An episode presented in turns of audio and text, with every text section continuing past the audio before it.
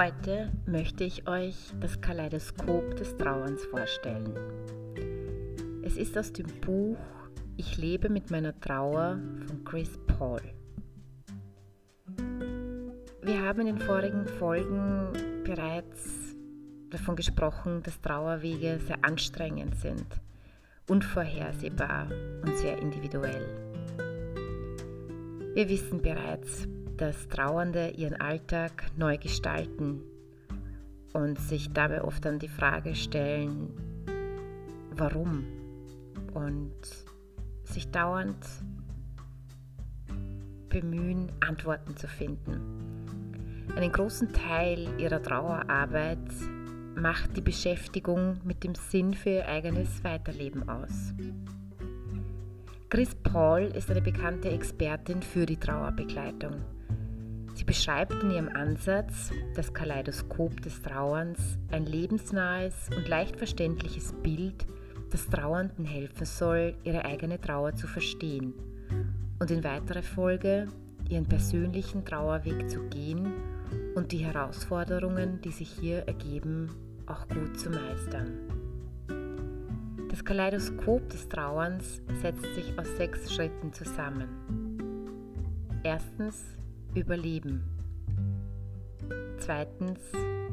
Wirklichkeit. 3. Gefühle. 4. Sich anpassen. 5. Verbunden bleiben. 6. Einordnen. Es erlaubt viele verschiedene Reaktionen und auch Gestaltungsmöglichkeiten eines Trauerweges.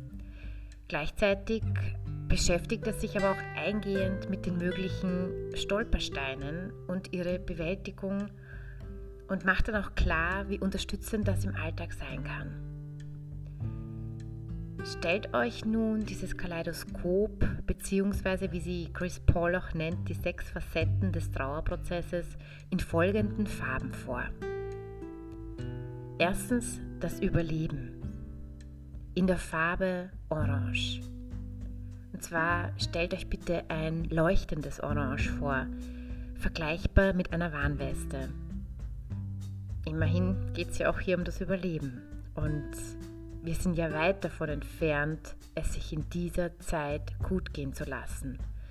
Denn es bedeutet, weiter zu atmen, jeden Tag und jede Nacht zu überstehen.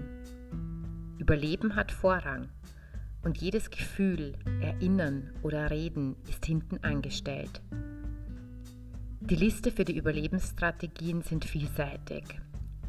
Kann sich ablenken, viel Sport betreiben, Musik hören, Fernsehen, Alkohol, Internet, die Arbeit stürzen, um jetzt mal nur ein paar zu nennen.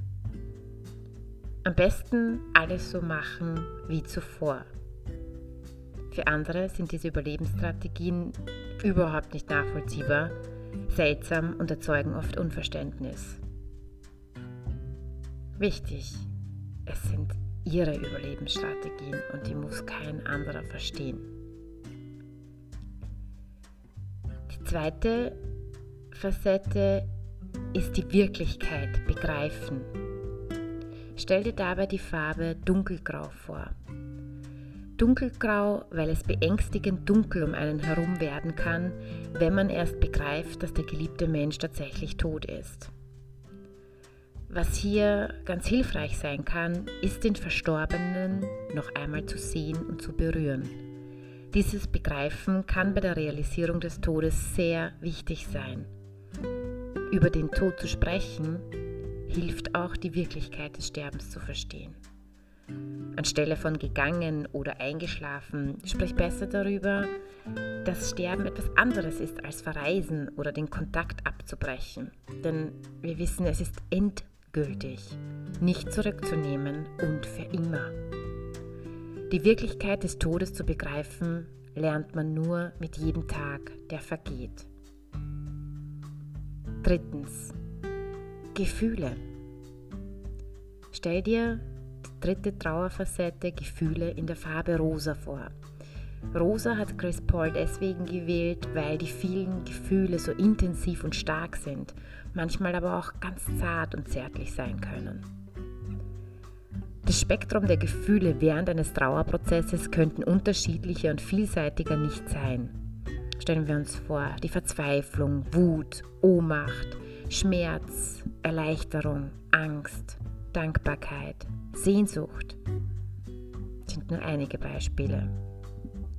So anstrengend es auch sein mag, sich mit diesen Gefühlen auseinanderzusetzen, es ist so wichtig und sie helfen, den Verlust zu bewältigen. Dennoch ist es wichtig zu bedenken, dass jedes Gefühl auch einen Ausdruck braucht, wie zum Beispiel durch Tränen, durch Rückzug, durch Geschrei, Streit, Schweigen oder Sehnsucht, zum Beispiel findet in Grabbesuchen, Trauertagebüchern, dem Gestalten von Erinnerungskisten oder Fotobüchern ihren Ausdruck. Auch Erzählungen über den Verstorbenen oder Rituale sind hier dienlich. Gefühle können sich aber auch körperlich ausdrücken, bei Schmerzen zum Beispiel.